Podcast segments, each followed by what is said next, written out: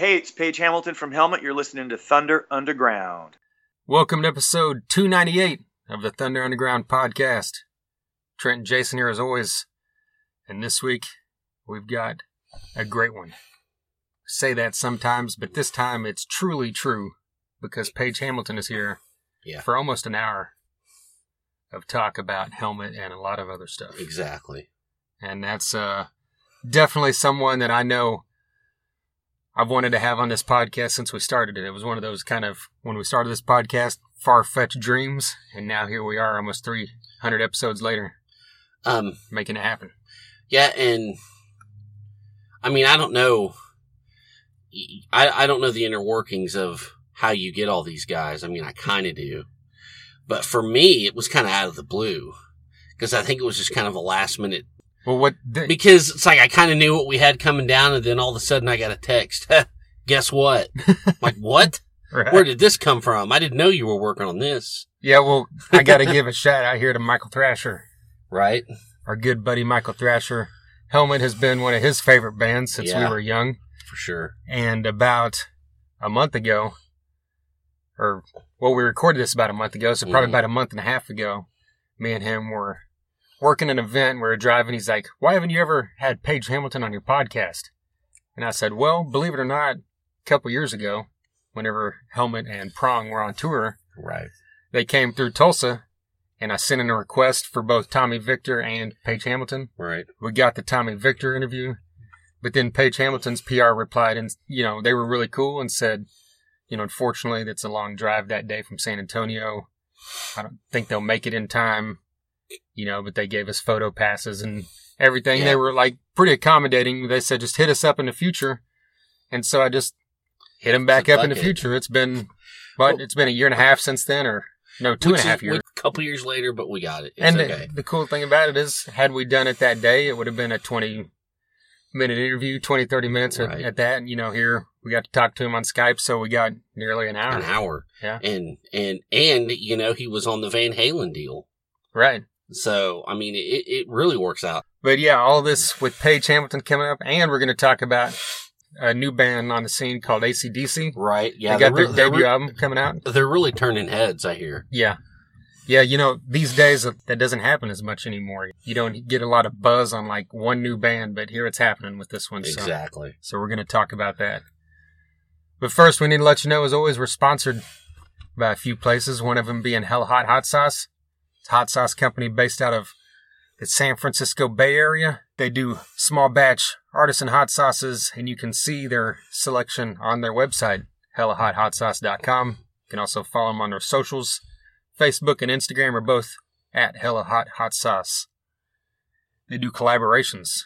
They've got one with Ghoul called Brain Jerk, and they've got one with Florida Frank from Hatebreed called Florida Frank's Florida Heat. We've got some of that. It's great tasting, but it'll clean your insides out if No you get, kidding. if you get a little too much of it. Yeah. If you're constipated, you don't need to go. You don't need to go to the store and get any any kind of medicine. Just get some of Florida Frank, Frank's Florida Heat. And we don't Uh, mean that negatively. No, no. This is good. I mean, it's great flavor. clean you the hell out Yeah, absolutely. So in the best way. yeah. So check all those out at hellahothot.sauce.com. And of course, tell them Thunder Underground sent you. If you're on the West Coast, by the way, you can pick them up in stores. So do that. MedPharm is a dispensary located in Broken Arrow, Oklahoma, 24683 East Highway 51. You can see their entire selection of products at leafly.com. Check out their website, medpharmok.com, and their socials, medpharmok on Instagram and medpharm on Facebook. That's P H A R M. They're always running specials on there. They also have an ongoing special, which is if you mention Thunder Underground, they'll give you 10% off your first order. So a huge thank you to them for that. And they've got a drive through. So if you call ahead or text ahead, you can fly right up there and get your product and get get on your way.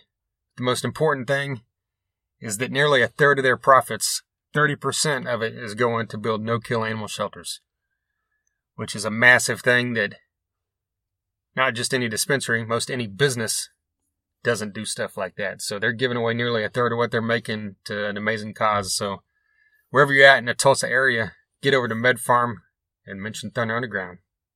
Sunset Tattoo, tattoo shop located in right in the heart of Midtown Tulsa. Their tattoos are done good and proper. They're state licensed. They are mother approved. Jake and his crew have over 25 years of experience. They do a ton of great work. If you don't believe my words, get on their Facebook or their Instagram at Sunset Tattoo Tulsa, and then you can see pictures to get proof that way. Both of us know people that have had work by Jake done. We know that it's done, like you said, good and proper, and it looks good. So get over there, give them a shout, have a consultation to talk about what work you need to get done, and tell them Thunder Underground sent you. Finally, DEB Concerts is a promoter based in Tulsa, Oklahoma. Keeps bringing some great acts to the downtown Tulsa area, like the IDL Ballroom, the BOK Center, and they also book the Roadhouse stage every year at Rocklahoma. Coming up here on December 12th, Lita Ford will return to the IDL Ballroom, but this will be a socially distanced acoustic show, which is something different from Lita, so very cool. She'll be playing acoustically with Patrick Kennison, and Palandria will also be playing acoustic open in that show, and Eddie Trunk will be hosting that show. So we got a lot of names there. If you're in the Oklahoma area, get over there on December 12th to check that one out. And coming up in a few months, recently announced April 10th, downtown Tulsa in the streets in front of IDL Ballroom. Queensryche, Lita Ford, Nita Strauss, and the reunited all original members of the Bullet Boys. Very, very, very cool lineup right there, I think. What do you think?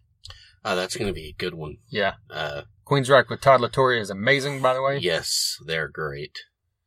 And really looking forward to seeing Nita Strauss solo. There's another one for you guys to check out. DEBconcerts.com is where all the ticket info's at. You can also be kept up to date on any future announcements and any reschedules of any of the postponed stuff. And of course, we'll keep you up to date right here on our podcast as well. So huge thank you to DEB Concerts. All right. Like we mentioned a few minutes ago, ACDC has a brand new album out. First new album in six years. Yeah, yes. Rock or Bust came out in 2014. So this was, well, slightly longer than, because last time, I guess, from Black Ice to Rock or Bust was five years. And this probably would have been five years if it wasn't for the pandemic, right? Yeah, yeah. It would have been, yeah, definitely.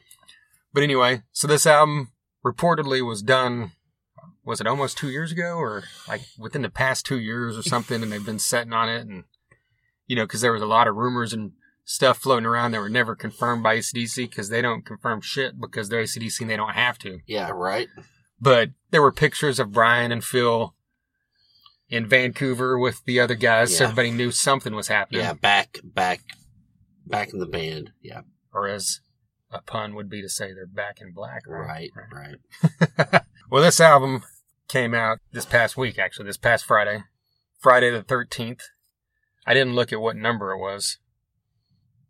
Do you know off the top of your head? No, huh? No. Doesn't matter. ACDC has a ton of albums with Brian Johnson and a ton with Bon Scott. And for the most part, they're all excellent. I mean, like every band, there's a few that you might skip through, but I can guarantee you, you won't skip through this motherfucker. hmm Oh, yeah. And another thing to point out, we're talking about ACDC on this episode with Page Hamilton of Helmet, and Page Hamilton has stated before that ACDC is his favorite band. So there you go. So this And I get that in a way. all ties together perfect. Right. Yeah. I know Florida Frank, who we mentioned earlier, with Florida Frank's Florida Heat, He's been on this podcast, and I know he's a massive fan of ACDC as well. Right. But hell, if you love rock music and you're not a fan of ACDC, I, Then fuck you. I fear there's a problem with you. yeah, But yeah, there is. Yeah. Just right off the bat, we heard Shot in the Dark, and then we heard Realize Mhm. leading up to the album. Both those songs are excellent. We have already talked about both those. Yeah. And we were both talked about how we were pumped, more pumped for this album based off of those two tracks than we have been maybe Right. before Black Ice or Rocker Bus came out. Yeah. And I'm just going to make a statement. Take this for what you will. Like I said when we were talking a little bit earlier before we recorded this, it could just be me in the moment of enjoying this new album from ACDC. Exactly. But. I think this is their best album since The Razor's Edge in 1990. well, 30 years later. I know Ballbreaker had great stuff. Black Ice had great stuff. But this, to me, from start to finish, all 12 tracks, Yeah.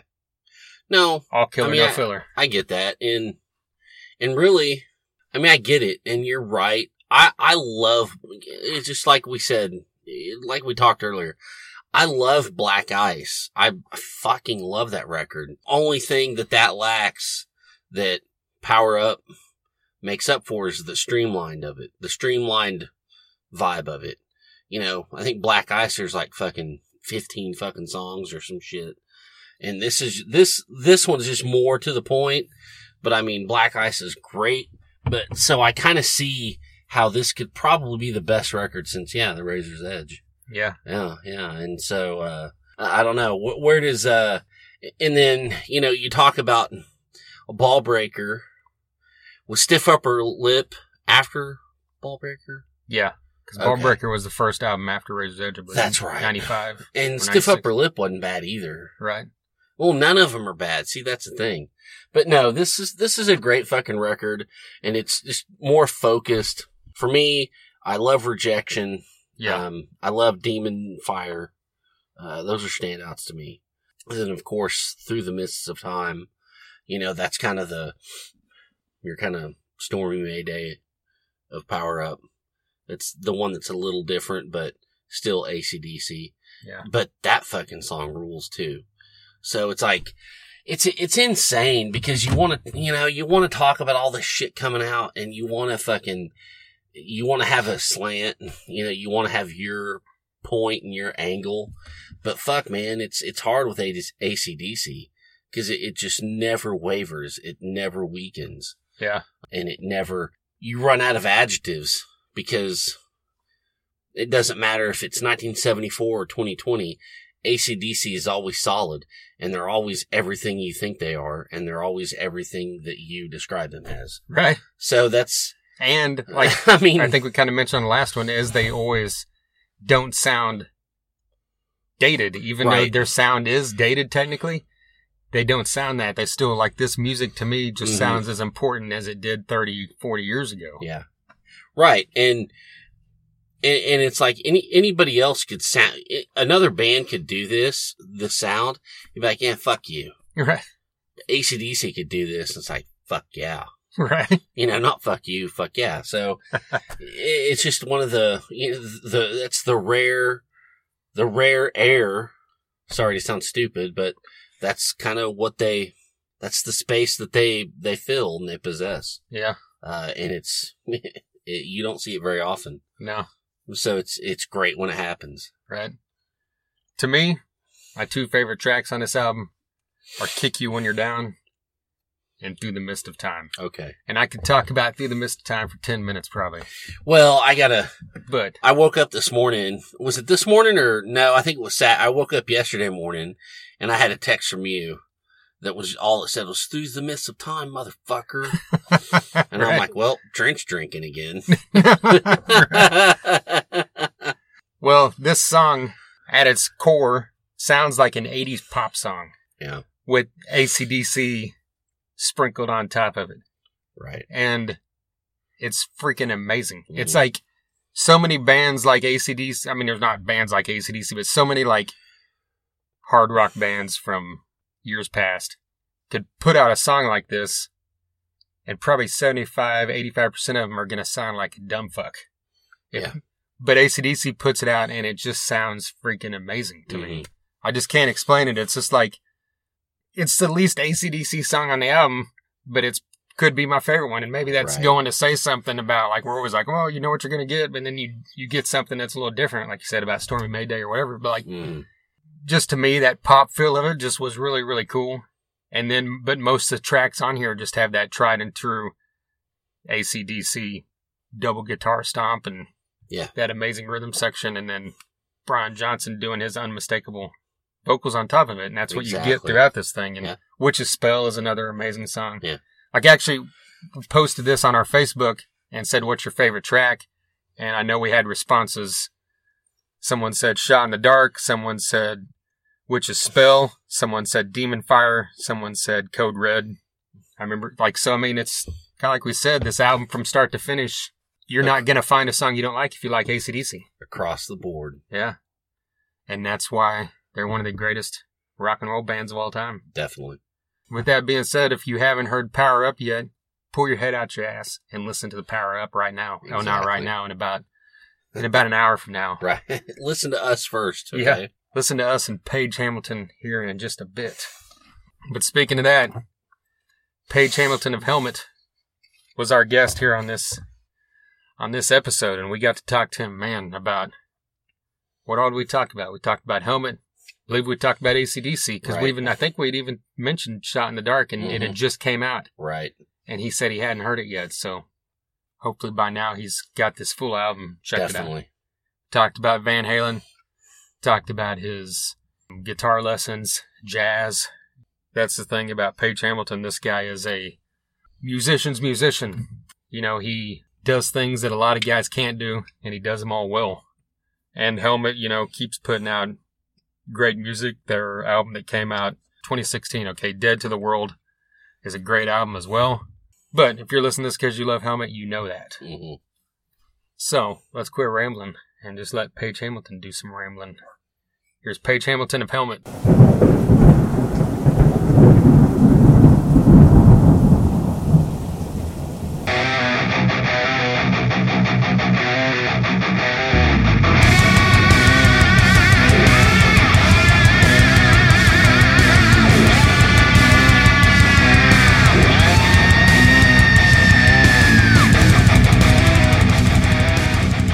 All right. Well, the first thing I kind of wanted to jump into as I saw a while back that you're doing guitar lessons now via Skype. Is that something that you like accept all levels, or is it mainly like a for people that are already established, or how how does that work? Um, I have a nine-year-old who's a was a total beginner. I have an eleven-year-old who is going to be a great shredder, and I have dudes that are helmet fans and have, have bruises and bumps and scars from pits, um, and they're like you know married with kids, and so all all all comers, all levels. It's really um, it's really fun. I mean, I've been asked for years to do lessons, and I haven't really done it since um, co- college, you know, and since I lived in New York when I taught at this school in Chinatown for a, a, a, a little while, and um, it's kind of forced me to step back and and um, and look at look at the guitar in a different way. How do you communicate this? How do I get someone to understand this? You know what I mean? In, in fact, my um, uh, one of my students is my nephew, and he he's a got acoustic. He likes to strum along and play songs and stuff. And um, he said, "Do you think I should use a thumb pick?" Because he's just using his fingers, and he's got kind of he's, he's like, "I have these fleshy, fatty fingers, and they don't really seem to work." And I said, "Yeah, let's get a thumb pick." So I had to bust out a thumb pick and kind of get on YouTube and go like, "Yeah, how do you do this again?" And uh, and it's like it's it's like I don't know, tying your fingers together or something, and it was sort of it's forcing me to uh, to kind of explore other other things. So I'm like listen, watching all these Tommy Emmanuel and uh, uh, you know Jerry Reed uh, videos and stuff. It's really it's really cool. So I mean, that's something that even though you're getting paid to help someone else in a way, it's helping you. Yeah, I mean it's weird. I'm also I'm also doing um, uh, a songwriting class with School of Rock. I had done uh, an interview with the Ballwin St. Louis School, and they said, "Hey, would you be into doing one for the national?" And I s- uh, school I said, "Of course." Um, and they said, "God, we're getting all these people asking about you know uh, about you. What you, would you be into doing a class?" And um, I said, "Yeah, I'm home. Um, have, you know, have plenty of time on my hands." Um, and you know, I have like I'm juggling like 12 things right now, but they're all you know they're all like a, a, a, a I don't know. I might spend a, a day on a song for a band in Australia, or um, doing some recording and writing with Thomas Lang for a, um, his music school, Nine Beats, that's opening up uh, whenever COVID um, passes. Um, and it's it's good. I mean, I I could I could I guess sit on my rear and just keep practicing guitar and writing and stuff, but um, there's something about having a little um, a little bit of a schedule for me for some reason really helps um, get me kind of motivated. So it's like I know if I have a lesson, you know, three lessons from 12 to five, then I can take a break and then then do some of my own work after that, you know. And it's uh, for you know, unfortunately, the when you have a band, you kind of have this built-in work um, workload. You know, like okay, we're going to do this tour coming up, so we need to rehearse, and or I'm going to do an album, so I need to write, or you know, whatever whatever it is. And for you know, as I've got as I've gotten older, I'm not I'm um, less bright-eyed and bushy-tailed about getting up and practicing for you know 12 hours. Yes. it's like, yeah, I don't know, man. I, I could drink beer and watch baseball and then take a nap, which, which is uh, kind of pitiful, but you know. Hey, that that works for me. yeah, you know, yeah. There's a ba- you know there's a balance. I mean, Yeah. it's I, I feel like I you know obviously it's it's it's just a strange time. We had such a great two years in Helmet, and then we had this incredibly busy year um, lined up for 2020, um, and uh, it's uh, we're I just heard today that the shows from April May that we moved to November that we moved to July 2021 might be moved to the end of the year next year or the beginning of 2022. So Wow. uh, it's uh, it's a long time to be doing nothing, and so it's kind of forced me to be creative. And, uh, and I mean, the good news is that I, you know, obviously I went to school and got my degree in classical and jazz guitar, and then went kept going because I'm a nerd and got my master's in jazz, and so I have a lot of useless information bouncing around in my head, and it's um, and it's I, I actually love it. Howard Roberts, who was my mentor's mentor and kind of our grandmaster, who started uh, GIT, which is now MI Musicians Institute. He uh, had that Super Chops program that I uh, sort of adapted to my in my instructional DVD, and um, and his like sonic shapes. Those were Howard and Gary Hagberg ideas. Um, the things that I'm passing on to people, and uh, it's fun. It's been really. It's actually been really fun, and it's I'm doing things like I have um, two dear uh, well, a very dear friend back east who's uh, gives guitar lessons for a living, and he and the guitar player in his band, um, Liege Lord, um, they love. We get together, do we do like geek outs on um, a house party, and uh, and you know, so it's. He said, "Look, I learned that you can these three note diminished um, seventh chord arpeggios. It's really cool." And it's like, "Oh wow!" So I started. So I sent them a, uh, you know, an a, uh, was it A flat seven, uh, flat five, A flat seven, sharp eleven, whatever arpeggios that you can either play with uh, one three two four or one three one three one three one three one three all the way up the neck, and and it's it's making me sort of turn the instrument inside out, and uh, you know, and I'm kind of teaching myself this tr- finger picking stuff. I mean, I could finger pick, you know, half ass like most guitar players, but really digging in a little bit and going like, okay, what the heck is Merle Travis doing here? You know, Right. and, uh, it's phenom- It's a whole nother, whole nother world of music, and I'm and I'm really um, I'm really loving it. You know, I miss the road. Don't get me wrong. I can't wait to get back on the road. But I decided um, with the lessons is something that I could I could do if there are students that want to continue. Um, you know, if we play six days a week and I have a, a day off, I you know I don't mind you know spending two hours in my hotel room and giving a a couple of lessons so they can keep learning and keep um, moving forward. So I don't want to abandon them, you know. Uh, say like, okay, thanks a lot, you know, see ya. Yeah. Teaching guitar is one thing. When you, you talked about the songwriting workshops, I mean, talk about you know, trying to show somebody that skill set of songwriting, and it seems like on one hand you would want to like be creative and just tell the person do what you feel, but at the on the other hand you have to. There probably is a rule or two you have to follow.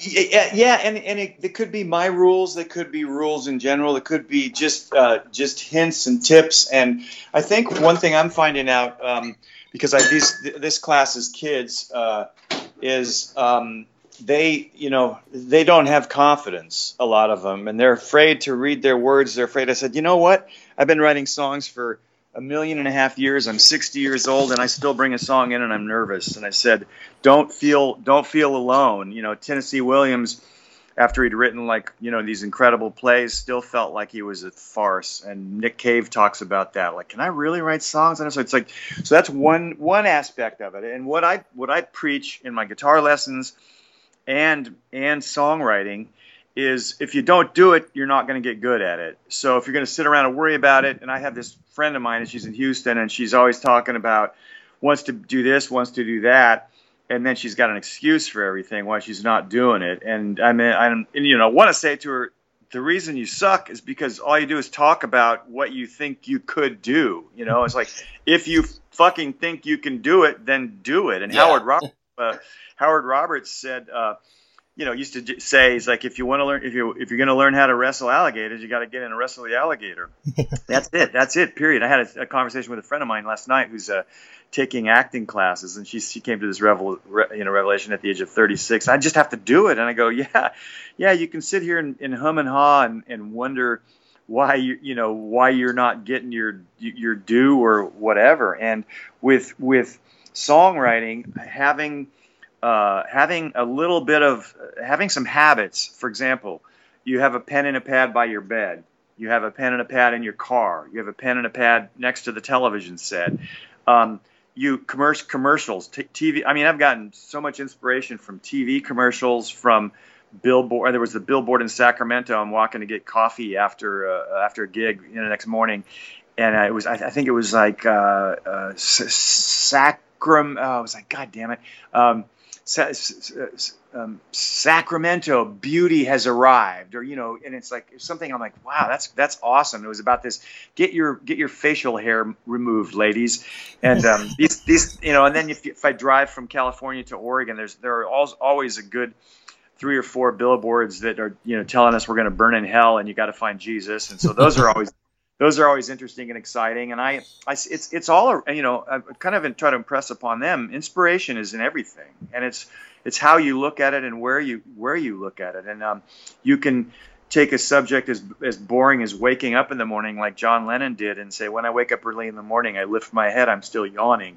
You know, and I'm in the middle of a dream. I stay in bed. I float upstream. And he wrote this amazing song about you know leave me alone man i'm only sleeping you know and it's and it's uh you know you it's it's it's how you look at the world and one thing that i also try to impress upon them is we are artists we are we are really lucky we're in this exclusive little club that we we have this thing mu- this music thing that that is a is a universal language. We don't have to speak. We helmet played in 60 countries in the last 30 years you know at, at, at least. And um, we don't have to speak a common, you know, um, language because we have music, and music communicates on another level. And I think I, I, musicians tend to be, in my experience, musicians tend to be some of the smarter, more compassionate, more understanding, open-minded people in in in the world because we have this thing that we love so much that that takes us out of our the boring physical existence of I woke up, I, I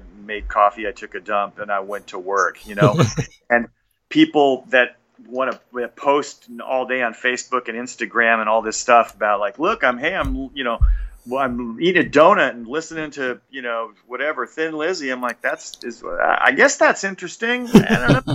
Like, you know, it's it's we have built-in kind of excitement and a built-in uh, we have an it's an intellectual it's a spiritual um, you know uh, uh, exercise. You know music is this thing. We can't really describe it but we we always try and that's that's positive. That's constructive because you're you're digging into yourself. You're digging into this place that um, you don't really understand. You want to understand it. You never will completely. But then there's music analysis. Okay, here I have my master's degree in jazz guitar, but I've learned more from Wes Montgomery, who didn't read a note of music, than any guitar player that ever lived. You know, and and it's it's so you go like what's he's seeing these connections these and you know also on the guitar fretboard it's so beautiful these these uh, kind of I, I call them the sonic shapes from Howard and Gary, but it's they're almost like constellations, you know, stars. This this way these these notes are, are arranged, you see these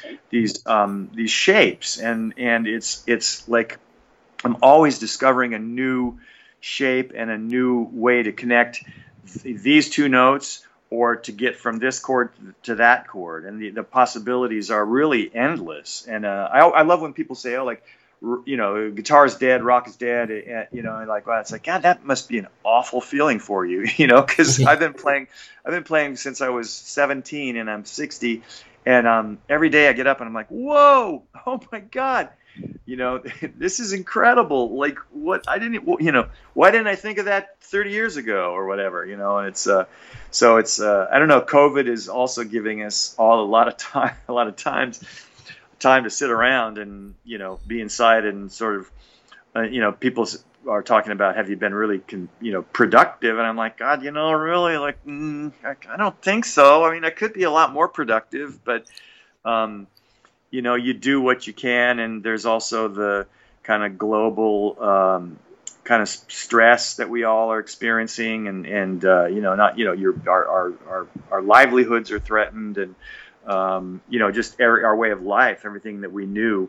Um, and it sort of makes you you know sit back. If, if it, if it doesn't you're you're sort of completely complete rube but sit back and, and count your blessings and go you know I can't take anything for granted. I got to keep working and doing what I love and also um, you know also do th- do nice things for people you know and and uh, it's it's I think that I'm seeing you were seeing a lot of selfishness too you know and and that's um, in Los Angeles anyway people are driving like they own the road and that uh, that uh, you know everybody else is just in the way you know because there's the roads are not as packed as they usually are so someone's driving you know literally 90 miles an hour and passing you on all sides and um, weaving in and out. I, I, had that happen to me several times. I went to pick up some guitars today um, in my locker, and, and, it was just I, I fear for my life. I'm like, oh my god, man, calm down. Crazy, well, right? Yeah. Playing to what you said earlier, I, I think in pandemic or no pandemic, it, when it comes to rock, I think there's always something new to discover. There's always, no matter how old a band is, there's always something out there I haven't heard. One hundred percent there's it's it's always going to be that way. I mean, yeah, there are very few people are going to come along like Jimi Hendrix and flip the entire world upside down in in, a, in a, you know in a life that spanned 27 years.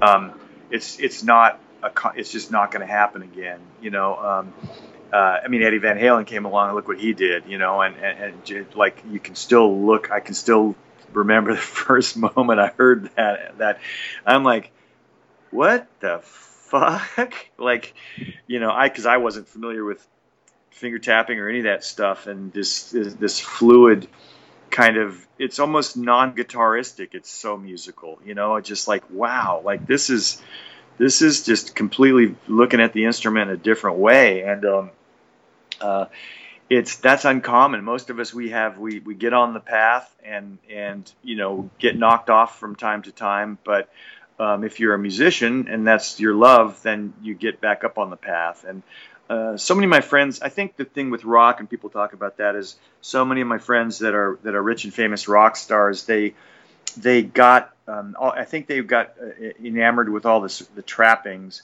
and and that sort of they lost their lust or love for what got them into it in the first place, unless they wanted to be rich and famous in the first place. That was never my that's not what I you know got excited about when I heard Black Dog. I wasn't like I want to be rich and famous. You know, I was like I'm, I'm, I was like holy shit, where does this take me? It takes me to this mysterious other world that I don't understand and I and I and I love it. I love that out of body out of mind experience that that you know I got when I was 15 when I first heard that, you know.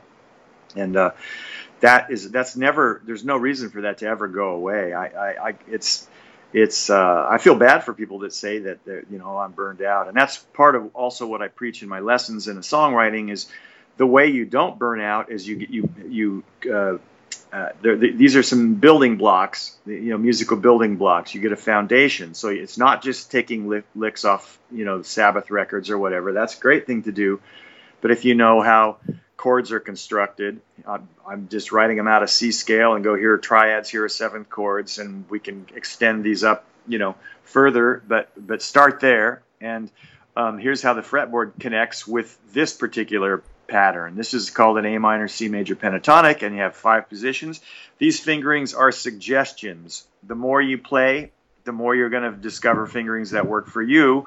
And sometimes, and you know, there's here's three ways to play an open position A chord. You know, well, if I'm going to play Highway to Hell, I'm going to play a bar. You know, if I'm going to play uh, Bowie strum along, I'm going to play it like Bowie played it. He played it with three fingers, and then he moved it up a whole step and played a B chord. You know, like that with the root on the you know fifth string um, second fret. You know, and that's the you know I, I ask him about it, and I'm like, that's that's kind of like a weird way to play that. And he's like, oh, I'm an old folky. You know, he was an old folk strummy guy. You know, and, and that was one of his many disciplines. But um, you know, it's it's it to me. If you have these building blocks and you realize that there there are no there's no quick fix, easy answer. I see. I get since I've been teaching, I've just scour the internet and get on these YouTube things and I watch different teachers. And there's so many uh, teachers out there giving lessons. Some are great, some are just awful. And these ones that say you don't need to um, you know, I'm just going to teach you this five note pattern and you're going to be able to improvise. It's like, well, this five note pattern is part of an, a, uh, you know, A minor pentatonic scale. Why not just learn the fucking A minor pentatonic scale and know where it comes from? You know, is it too much to that's, it's five notes also, you know, you just can play it in, you know, a couple of octaves in, in one position without even moving your hand or the guitar. You know, it's not really that complicated. And, you know, and you can, you know, you can expand that for the rest of your life. Then you hear Mike Stern, and he's he's playing, you know, the minor pentatonic, you know, but sliding up, uh, you know, on the flat five uh, and playing the minor pentatonic a half step up, leaving the key, coming back to the key, and you're like, whoa, okay, it's the same minor pentatonic scale that Clapton used in "While My Guitar Gently Weeps," Angus used in uh, "Highway Highway Hell." Uh, Jimmy used, you know, with obviously with the F natural for the F chord and Stairway to Heaven solo. Uh, Joe Walsh used in Funk 49. Um, what's the other? A Tom Petty breakdown is a uh, that uh, C major pentatonic. My girl, uh, you know, same exact, you know, notes. This is an incredibly useful useful bit of information, people. You know, I why not why not learn it because it's gonna. You're I guarantee you're gonna get some use out of it. And I was like, we did uh, when I did the Brit Guitar Festival thing a couple of years ago. They wanted to do "While My Guitar Gently Weeps," so I learned it and I started. Uh, and I was doing a clinic, a couple of clinics for him, and I and I I started uncovering all these. I was like, A minor pentatonic, here we go. Wow, like so many classic masterpieces have been written using that uh, that very scale and in that very position, no less. You know, and uh, so it's it's uh, yeah, I, I, you know, of course, if that's all you do and you just learn those licks off those records and you don't know what else to do with it, maybe you'll burn out. But um, I don't know. I feel like there's there's a, a mountain of information, and I feel more like Miles Davis, you know, who who said God, I wake up and I still there's still have something new I want to I, I, I, thought about and how am I going to do this you know up until the day he died. And that's how I feel you know. Well kind of shifting the helmet for a minute. It's been a few years since Dead to the World came out and I thought that was a great album and the tour with cool. Prong was great. You got to catch that. So like looking back on that album now and kind of era like how do you feel it fits in Helmet's legacy? Um love playing the songs live, man, um, and that's sort of a, a um, me an indication of, of, of, whether the songs worked or not. Um, they, because I've, I've I've noticed over all these years, if I'm playing something, we, we played things that were pre Strap It On um, on the on the 30 by 30 by 30 tour, uh, which uh, in, included a song called Taken. So if, that's that Taken in Your Head, which Your Head was the original B side to Unsung seven inch on AmRep. Um, those so those are early, very early songs, and then to play something off the last album and have them all um, work together, yet keep this set flowing forward without feeling, uh, you know, uh, without being redundant, you know, because um, you can rewrite your old songs or you can you know to take what you what you've learned over writing those songs and expand uh, expand your your your um, horizons a little bit, and that means I've lived a little bit more life since then. So I wrote this song. I've learned a little more guitar since then, so that, that influenced this song. But I, I love the Helmet format. I love the drop tune um, and and and a four piece band. You know, I now have four guys that sing instead of just one, so I will take advantage of that, which is fun and. Uh, um, I love I love playing the album. It's really it's it's fun though, and and I've wanted to do an album for a couple of years, a new album, but the uh, we're we're sort of at the mercy of the record label. And I talked to my manager, like, hey, can we go to another label? They're not stepping up, and, and labels are having a hard time figuring out how they make money off of album sales. And I, I I'm sympathetic, I understand that, but I have a deal with them, and I'm supposed to. So what we're doing is right now is I also have a live album. Uh, we have a live album on the deal, so we're going to release. Uh, excuse me, a CBGB's show from '90 and a uh, Big Day Out show from I think '92, something like that. The first time we played Australia, uh, '93. It had to, it had to be maybe '93. It was post Meantime, uh, pre Betty. Um, and uh, and then the CB show that we didn't have an album yet, out yet. That was those were certain, um, the very early songs like Impressionable, um, which was an AMREP uh, seven inch. Um, can't can't remember what else is on the one song didn't have a title um, and uh, turned it into an intro to Impressionable. And um, there were and we did Sinatra and Murder, so there were songs that were going to be on Strap on uh, Strap It On. Um, so yeah, but we're so we're releasing those two live EPs, and then we have we did these all these cover songs um, uh, during the recording of um, Dead to the World, and it was kind of like we're going to release them. Then somebody at the management office screwed up, so that set us back a year. It was like all this one thing after another. So now we're finding the labels like, oh, we'd like to be involved in that. We'll release those because um, I've had the artwork done. Um, they've been mixed. Um, and you know, one song had was mastered, uh, mixed by Jay Baumgardner and mastered by Howie during the uh, um, Dead to the World mixing and mastering sessions.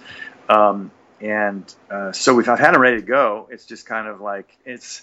I I understand. I mean, the music business is looking for you know instant uh, instant hit, instant gratification. We put your this out like Taylor Swift, and she gets a you know million. She puts a million dollars in our pockets on day two. You know, and helmet. That's not helmet. Um, but it's nice to have our have a cat you know our stuff out there to, to kind of expand the catalog because I, I feel good about the, the catalog that we've built you know over the, all these years. I'm like tommy speaking of prong tommy victor said to me man he's like i just admire the fact that you never never were knocked off your your path. You never sold out and tried to fit in and tried to do something. He said when we when prong signed to our major label he said i thought i got to write something that's going to be a hit flavor of the month. And I don't, I don't, I'm not familiar with, the music that they did then. But Tommy, you know, Tommy was telling me he's like he, he wasn't, um, he's not happy with with it in retrospect. And uh, that was that meant a lot to me. That because you you kind of suffer in many ways if you don't have have you know write big hit songs or whatever. But I'm just I just was like I always thought you should do something a little different with each album and and keep it about uh, the music. You know, keep it about um, you know, as I say, you're expanding your your uh, vocabulary, uh, musical vocabulary, and your literary vocabulary, and everything as you as you grow as a human being. And as long as I'm physically capable capable of uh, performing these songs, I'll, I'll I'll do it. You know, and I have more kind of more fun now than ever because we have so many songs to choose from. So uh, it's a blast, really fun. Speaking of Tommy Victor and uh, CBGBs, he we had him on the podcast, and he mentioned when he was the sound guy there, like working with you guys in the early days. Yeah, he was there when we auditioned. Uh, Mike uh, from Prong, Mike Kirkland uh, was the door guy, and um, Tommy was the front of house guy. And uh, I had these, I still have them, these cool um, Marshall cabinets. They're kind of mini. It's a mini stack, a 50 watt. Um, you know, it's not a full size Marshall. So it's like a 410 and a 212 bottom. Um, and um, Tommy was he was you know just punching the clock, and I get it. And he put the mic you know in like where there's no speaker and wood uh, next to the wood. I never gave him shit for that actually. I might have I might have I. Uh, but I, um, I, I moved. I'm like, oh yeah, the speaker's actually right here, so I moved the mic. But um, he mixed us, and he and he and Mike were like, "Fuck, man, um, they, they, they have a little book at CBGB's that uh, on audition night you would, write notes about each band, and they were like, book this band immediately. They would work well with um, uh, Cop Shoot Cop, and I can't remember what other band they mentioned, like maybe Unsane or something, because uh, those bands were already started. And um, yeah, so they booked us, and we played there uh, pretty much monthly. Um, and that's kind of how we got our built everything up. We got you know got better and uh, built you know people started coming, um, and we were always um, with CBs and the New York scene. You know, like I think any scene, sometimes bands get a little their ego and they get they turn it into a marching band competition. And I never. Uh, I, I, never saw music as a competition. I saw it as a as a, a means to sort of share um, and be part of, as I said, this community that's that's that's really fortunate. You know, we we're musicians, and so I just told Louise and Hilly, I'm like, yeah, put us on whenever you want. We'll go first. We don't care. And bands were, you know, arguing about who should play at midnight, which was the headline slot, and who should play at this time. And and I'm like, we don't fucking care. Put us on first. And um, the you know so the, the three kids that showed up at our first couple of shows we told another three kids who told another three kids and before you knew it they had to put us in the headline slot and we we you know i i was really confident i, I mean i felt like because we rehearsed religiously and i felt like we were going to mop the mop the floor with any band so we'll go on with we'll play with anyone you know and uh, it's funny john moore from tar t- said once to me uh, he's a huge uh, he's a huge Albini fan, Jesus Lizard fan, as I, as I am as well. Uh, Big Black and um, uh, Rapeman in, in anyway, um, and uh, and Jesus Lizard. He said, "Oh man, I can't believe you, you guys are taking Jesus Lizard out on tour. This is so hard to go on after that." And I'm like, "Oh man, it's going to be amazing." I say, you know, and I, I never felt intimidated to, to to have someone open or to open for someone ever. I don't, you know, I mean, we've been booed for, you know, at Guns N' Roses, and, and I completely understand why Guns N' Roses wouldn't want to hear, you know, uh, four minutes of feedback with uh, at the end of Tick, and and uh, the more more they hated it, the more I longer I did it. So, um, you know, I'm not, we're not trying to please everybody, but you cannot. John Stanier used to say this. You you know, you might not like what we do, but you can't come, you cannot come to our show and say we suck because we definitely don't suck. You know, I, I, thought that was so funny. You know, it's like it's like, and I always said, hey, you know, if if you know Michael Jackson would have sold a, a lot more records if uh, if you know if everyone loved what he does, but apparently they don't because he only sold like a billion or whatever. You know, right. I mean, you know, not everybody, especially with this fucking thumbs up, thumbs down shit, and every little prick has an opinion about stuff. And I'm just like, I saw, I mean, I've seen people give thumbs down to like Jaco Pastorius, and you're like, yeah, you're like, what? How's like, that possible? are you are you are you just fucking stupid? Or I mean, the answer is probably yeah. You know, and they probably and then and they probably really suck. And it's just like everybody's a fucking critic. And i'm like i don't give a fuck what some punk says about my band. Go fuck yourself. You know what i mean? We we we we've stuck to our guns for 31 years and and we're going to do it till i drop dead. So it's like you know it's like and the the helmet fans um i got to say people have asked me why has the been uh, why do you think the band's been able to tour the world for so long and do this? And continue. It's like for that very reason. People know that they're that you know what they see is what they get. We're gonna they're gonna come to the show. We're gonna play helmet songs. There's I'm not gonna suddenly come out and fucking um, you know lime green spandex and and you know and light candles on stage and fucking strum um, strum uh, you know acoustic songs. You know I mean I might I might whip out one of my these finger picking songs I'm learning someday. I don't know. if I can ever get Cannonball down or Strutting by Jerry Reed, you know, I'd be fucking stoked. There's a drop D, there's a drop D masterpiece, right? Right. Um, but uh, uh, it's just you know you just do what you do, and then and some people are gonna get it. Some people, I've had people also. I can't remember the name of the band, unfortunately, um, but I had on the Warp Tour heard, heard, a couple of great stories from bands that were. I, was, I asked one guy like, "Well, I'm kind of in, why is that singer from Thursday kind of is he a dick?" I was talking to his keyboard player, and he goes, uh, he goes, I'll ask him. I said, he just, he's, he sees me, he avoids me, whatever. And he went up to him. And so he brought him over to our bus one night. And, and he said, his name's Jeff. And he said, man, I'm so sorry. I just, I'm just really intimidated. I, I love Helmet and I just didn't know what to say to you. And, and I'm like, oh, fuck. And he told me about the getting aftertaste when it came out. And he and his buddies worked at the gas station in Jersey. And they decided to drop acid and at work that night and play, uh, play aftertaste um, all night and uh, one of the funniest stories ever. And he said we had we got a bad we had a bad acid trip, and um, and after Taste was playing in a, on, a, on a loop, we were like pouring gas on the you know on people's cars. It was just a disaster, but kind of kind of funny. And another guy uh, from that tour, I kind of can't remember the name of the band, but he was like. Uh, yeah, I remember Aftertaste came out, and I was really, I was just, I was like, God damn it, I don't like this. I'm really disappointed. He's like, three years later, it's my favorite album ever of all time. And I go, good. So you, you you don't it doesn't have to be immediately i expected i wanted jimmy iovine said to me i expected another unsung on betty and i'm like what like why would I write the same song again? Like I, I'm like, no, I that was cool and I like it, and but you move on, you write something different, right? I mean, yeah, that's actually, I mean, that's my favorite album of yours, Aftertaste.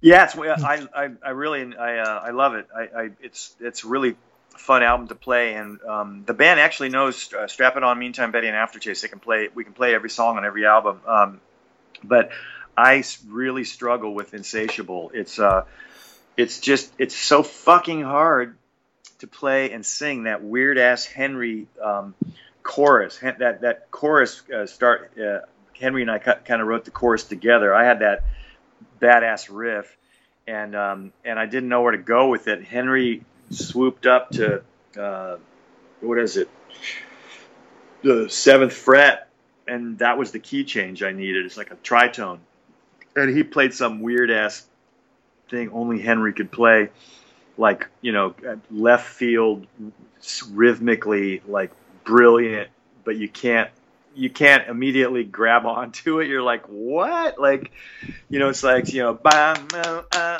you know, that kind of thing where it's like going against the grain, three against four, kind of, but not really. It was, it, he has such a great swing feel. And, uh, so that playing that, I can lay out on the verse like I do in Unsung or, or a few other songs. I used to play the verse of Unsung. Now I like just to, to kind of groove on the vocal, but, uh, um, he, uh, uh, I still can't. It's so hard to play that because it doesn't. It's not in a regular. It's not a repeated pattern. You know what I mean? It's got that um, bam bam bam upbeat da ba da da ba ba ba ba down down. You know, it's just like fuck. It's just so we don't we we I have done it live where I just sing. You know, um, but I I, I you know it's if we ever do an aftertaste tour, which we've had a lot of requests for. Um, maybe in 2000 what would it be? What what would the 30th anniversary be? 97 i'm bad at math. So uh, 27 yeah. Yeah yeah exactly yes another seven years you know. Um so Wait, you can um, do it in 2022 that'd be 25 years. That would that would be cool. They did uh, the Interscope without uh, even bothering to ask me. Uh, released a Meantime 25th anniversary vinyl, which I was happy about. But I'm like, thanks for asking me. You know, um, just they just sort of did it, and um, and uh, but uh, yeah, that's a fun that's a fun record. That's a was a great. I learned so much too because that's the first record where I truly had a co-producer. Um, you know, with with Meantime, it was me and the boys and um, with Betty, they were like, well, you know, well, who's going to produce the record? I'm like, God, I thought I did a pretty fucking good job. We got a gold record and a Grammy nomination, and and uh, you know, and I got fucking, you know, Tommy Lee, Nikki Sixx, and Gene Simmons fucking, you know, loving on me. It's like I think it's a pretty good record, you know, and um, uh, but they just they had that record company thing, you know. We want to, we, you know, now we want to have a big hit record, and so I of course write fucking Sam Hell and um, Henry Henry comes in with fucking like uh, Silver Hawaiian, and I go, "Yep, I love it. We're gonna turn this into a song." And uh, he he had like a seven minute you know meters funk jam on it. I had to kind of carve it down and get it going, but uh, you know, it really threw him for a loop. But uh, uh, yeah, it's it's um, it's know, it's funny. Sorry. You mentioned ACDC earlier, and I'd read before that you're a, a pretty big fan. Have you heard "Shot in the Dark" yet? I, I heard the teaser, the, the, little teaser riff. I haven't heard the. Um, uh, is the songs the songs released? Yeah, it came out uh, yesterday. Oh, I think actually yesterday oh, morning. Yeah. Cool, cool, cool, cool. Yeah, that's great. I'm, I'm gonna write that down. I'll get it. Um, the fucking riff is amazing. I was like, "Are you shitting me? How the fuck? Like, come on, man! Like." And I heard what I heard is um, that uh, Malcolm had had kind of would just hit record and had all this this so they have this kind of backlog of Malcolm riffs. Um, and obviously it's the combination of the brothers because you know um, Angus wrote Highway to Hell, right, and and Malcolm wrote Back in Black. I forget, I always forget, you know, but um, uh, which is just exciting, man. I'm just like my Danny, my other guitar player, is like, man, I'm not gonna miss him. This he's never seen him, and he said, I'm not gonna miss him this time. And I'm like, you you can't, man. It's I cried, man, when I saw him. You know, it was they had it was the the the band. You know, it was Brian Johnson still sounded good, and um, and uh, it was at the LA Forum, and uh, it was fucking incredible. like, oh god, just absolutely joyous joyous occasion, and just, just you know, I don't know, man, you can't. It's really funny. We had this con. I have a group of my East Coast buddies, and we do a house party thing uh, at least once every weekend, sometimes twice. Um, we just have cock, you know, cocktails and sit around and talk guitar, and you know, that's like I say, I'll show them like, look, I got this. Um, oh, I actually came up with a G major seven arpeggio that has a, that has a cool four note pattern. Um, and then I showed him a flat seven sharp eleven pattern, and, and, and we you know we'll do that, and then we'll geek out. We'll talk about stuff, and we're talking about ACDC, and uh, I I've had experience a couple of times. One is a singer that I've worked with who doesn't read a note of music and doesn't know anything about music. She doesn't play an instrument. She's the classic. She's got a beautiful, distinctive voice um, but she learns songs off of records. So she does the Julie London version of Cry Me a River, or she does the, you know, a Leonard Cohen song or whatever. She doesn't have any, and she, um, so and she's the so she's the classic example of what my my uh, what the Ann Richter, the great uh, New York session singer, jazz lady who passed away, used to say, "How do you know the singer's at the door? Um, she can't find the key and doesn't know when to come in." And, uh, and that's uh, and that's that's that's my friend Ange. I love her, and she's got a beautiful gift. But she, you know, and so people like that, you got to take what they say with a grain of salt. And she she doesn't understand Helmet. Her husband, who's an orchestral guy, scores movies, and it's amazing. He completely gets it, and she's she thinks we're like fucking knucklehead rock or whatever. And uh, and I said, you know, T.M. Stevens, Ange, like, and she's like, no, I'm like bass player for Pretenders. He was with James Brown, played with Miles. It's like you know what he said to me once? He came on the bus and he's like, "Man, Helmet's like a big ball of ice cream, sweet and delicious, and on the outside, and you dig in and there's spinach inside." And uh, I go, I go, ignorant musicians, people that don't know, and I go, "That's the same thing she said about AC." She's like, "ACDC's your favorite band?" I'm like, "Yeah." Like, if you don't understand magic, if you don't understand the magic of music and groove, and how fucking impossible and I mean impossible it is to play those songs.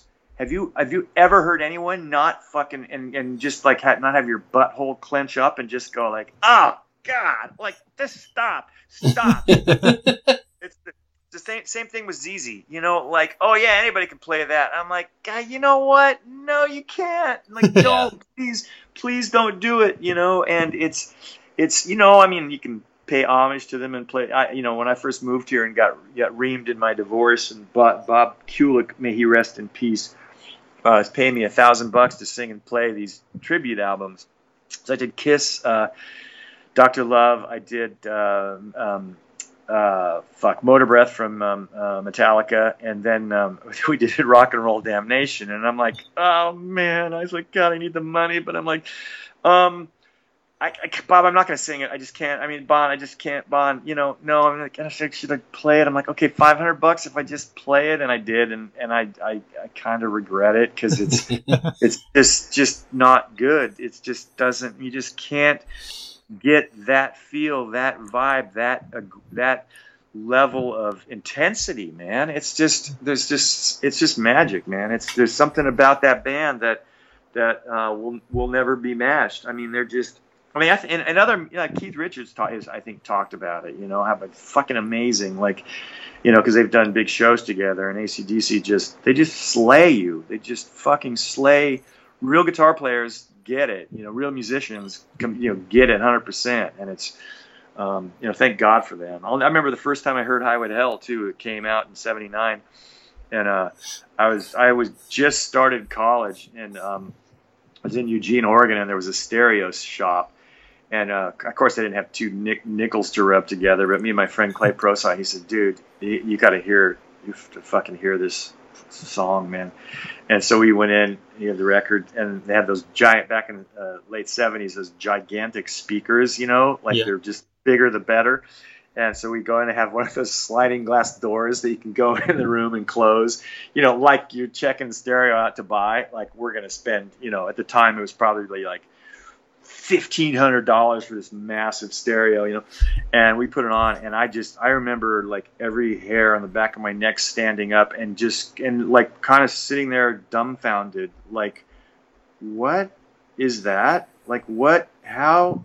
How do you sing like that? Is that that's the scariest thing I've ever heard in my life. It was so scary, like in a in an amazing way. Just like fuck me, man. That is some shit. Oh my god, it's so great. It's just I don't know. I've played through every song on that album. Just you know, I mean, not you just would never play it in front of anybody. Just like, oh, I gotta, what's he doing here? Oh, cool. You know, what's he doing here? His solos, that Highway Hell solo, it's it's it's like Jerry Lee Lewis. It's it's pianistic. I mean, it's completely. It's like, oh, pentatonic scales. Uh huh. Yeah. Did you learn the scale? Did you see, did you see feel how he crosses the bar line? How he's playing these rhythmic little these little groovy things up high. These these double stops that are it's it's you know it's not like you know dun dun dun dun dun dun dun dun dun dun dun you know it's not there's no iambic fucking pentameter in there you know what I mean it's like he's he's grooving so hard and he's playing these things that you wouldn't expect you know if you get in there and really dig into it it's a great lesson for for anyone man it's it's uh yeah they're just they're fucking I don't know man it's, I can't say enough about them. I, I worship, adore them. we were we were supposed to. Uh, I was supposed to when I was a rock star there for a couple of years. We we they were playing in uh, New Jersey um, at the Meadowlands at, and uh, or the whatever that's called out there where the I think the New Jersey Nets played and. I got the hook up. Okay, we're gonna go and you're gonna meet them and everything. I was petrified. And then we got that call to do that tour with Nine Inch Nails, and uh, I had to fly to Houston. And um, didn't so it never happened. I never met him, and I'm and still kind of to this day. And the t- tour was great. We had a blast. Thanks, Nails guys were awesome. It was really fun. But to this day, I'm still kind of like, fuck, man. Uh, it's like that was just one of those moments in your life that you know you you kind of wonder. You know, we all have a, we all have those. You know, I still have my Led Zeppelin ticket from '77, and my parents wouldn't let me go. oh wow. yeah, I know. Mm we're putting together an episode like an Eddie Van Halen tribute episode, and we're getting musicians to you know speak about him if you're interested. I know you kind of did a little bit earlier, but if, if there's anything you want to say as far as like any impact he had on you personally, or just you know favorite songs, that kind of thing.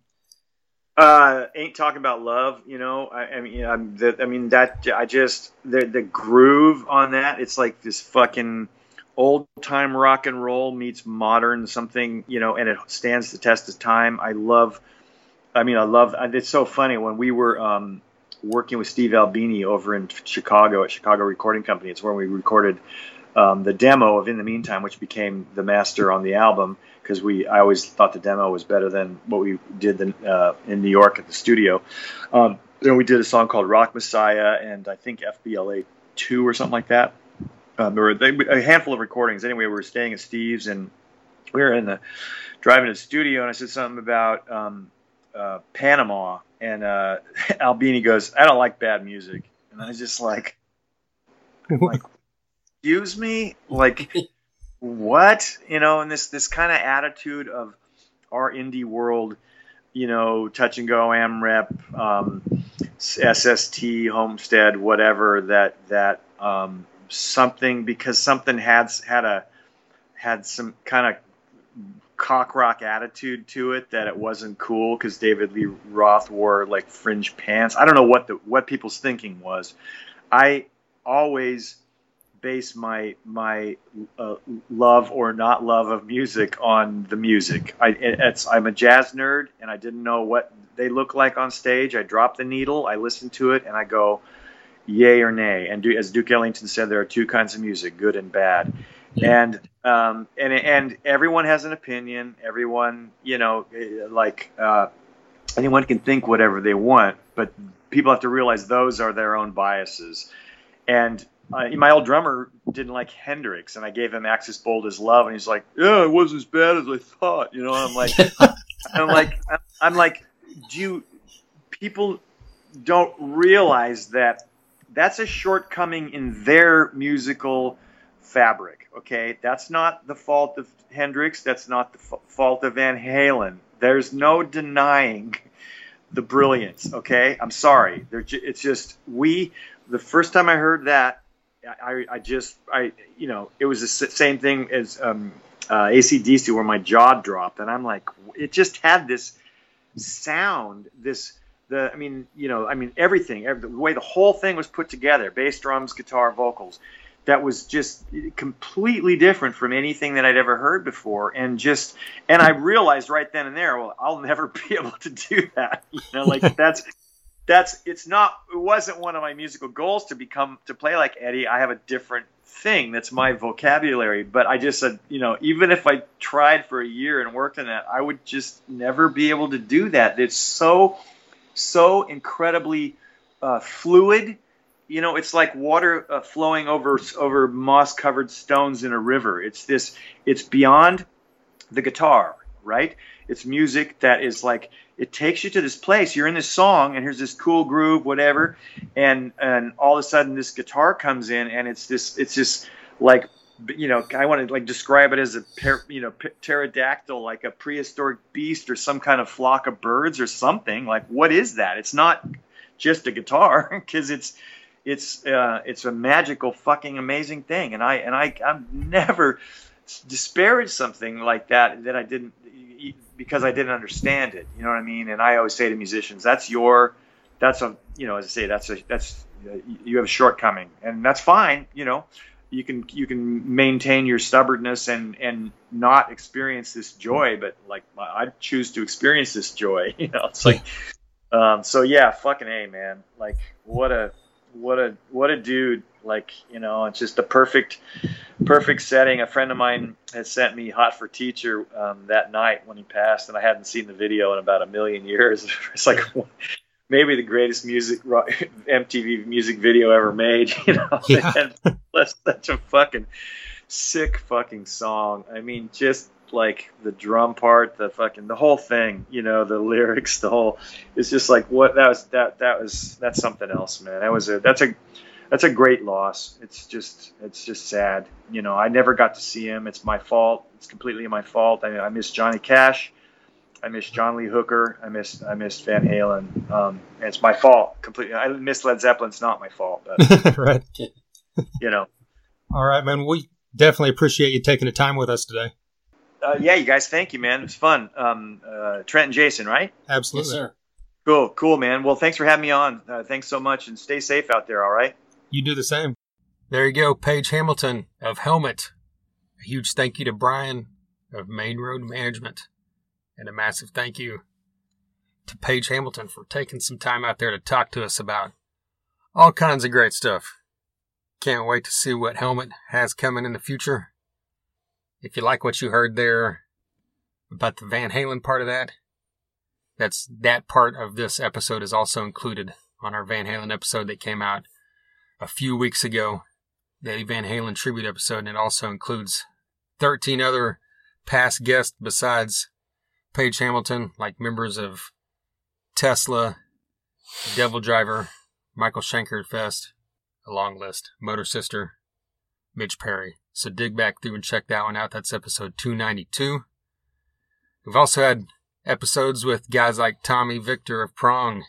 Alan Robert of Life of Agony has been on here twice. Yes. Kenny Hickey of Type O Negative has been on here. We've had on Jimmy Bower of Superjoint, I Hate God, Down. We've had on Kirk Windstein of Down, and of course Crowbar. We've had on Stephen Taylor of Superjoint and Phil Anselmo's solo band The Illegals. We've also had on guys from bands like Guns N' Roses and Kiss, if you ever heard of either of those. Right. Yeah. Bands like Megadeth, Testament, Death Angel, Avatar, Sevendust, Def Leppard. A huge long list. So if you dig through everything, you can check us out at thethunderunderground.com. You can listen to the podcast there. You can also see all our socials on there, so click on them all. Give us a like or a follow. Get us on YouTube. Subscribe at The Thunder Underground. We've got a lot of videos on there that are separate from the podcast. And just now, like this week, probably like today, we got a brand new video about the new Dark Tranquillity album that comes out this Friday. Then we'll have one in the next few days about Hatebreed's new album that comes out next Friday, the 27th. We've also had recent videos on Metallica and Alter Bridge, Havok, Toxic Holocaust, a few other bands. So dig back through all that stuff as well. You can check us out pretty much anywhere podcasts are heard. Anywhere you see us, follow us, like us, share us. All that great stuff helps out. And we greatly appreciate it. Coming up on this podcast, later this week, we're going to have an episode with Mike Spreitzer of Devil Driver. Next week, our milestone 300 episode will be with Severmind.